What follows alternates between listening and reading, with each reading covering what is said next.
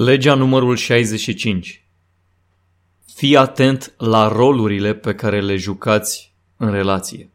Și sunt trei roluri pe care vreau să ți le aduc în atenție, iar al patrulea e cel pe care îl recomand.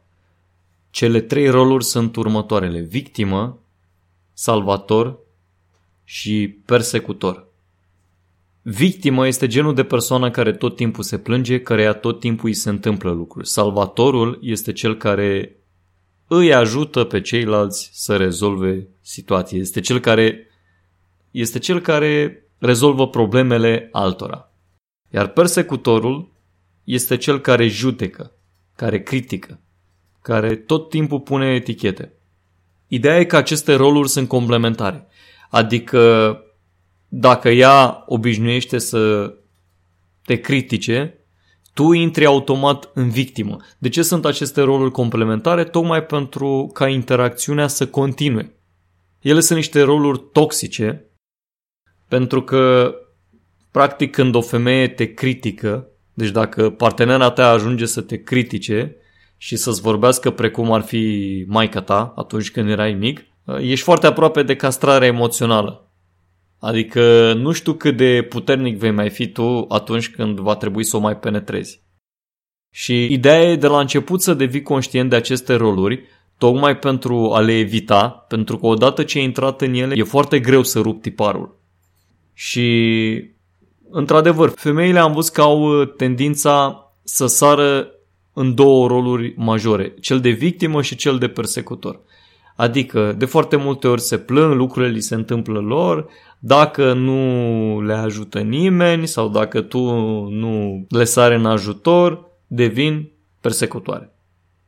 Sau un alt scenariu este când ele se plâng, tu ești rolul salvator, pentru că noi ca bărbați suntem foarte antrenați în rolul de salvator, faci lucrurile așa cum știi tu cel mai bine, nu ies cum își dorește ea și ea ce face? Ori continuă în rolul de victimă și începe să se plângă tot mai tare, ori începe să te acuze și să te eticheteze în toate felurile.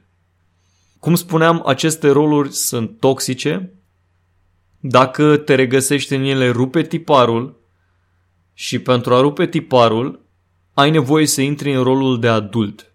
Adică, în primul rând, să oprești ceea ce faci, adică interacțiunea de genul să demonstrezi că ai tu dreptate sau să te scuzi, să te justifici, să dai explicații sau mai rău să acuzi, să fii tu ăla persecutorul. Da? Ea să ceartă cu tine, să te ceri și tu cu ea. Deci rupe ceea ce faci și intră în rolul adultului. Adultul e cel care observă factual obiectiv și spune exact ceea ce simte fără să eticheteze. În loc să o jignești, să-i spui că ești într-un anume fel, pur și simplu poți să o privești în ochi și să-i spui nu mă simt ok în momentul în care te aud că îmi spui lucrurile acestea. Observ deja că este o comunicare mult mai autentică, este în alt plan și practic îl invită și pe celălalt să intre în același rol, și anume rolul de adult. Ce mai face adultul? Adultul este orientat pe soluție și nu pe problemă.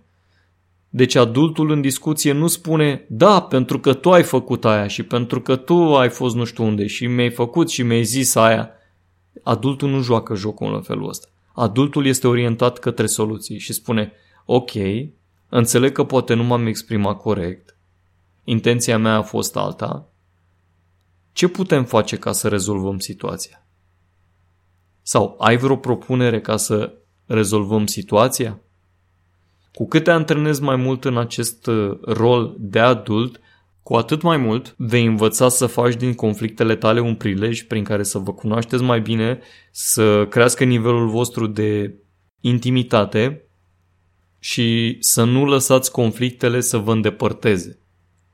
Așadar, atenție la rolurile pe care le joci și antrenează cât mai mult rolul de adult.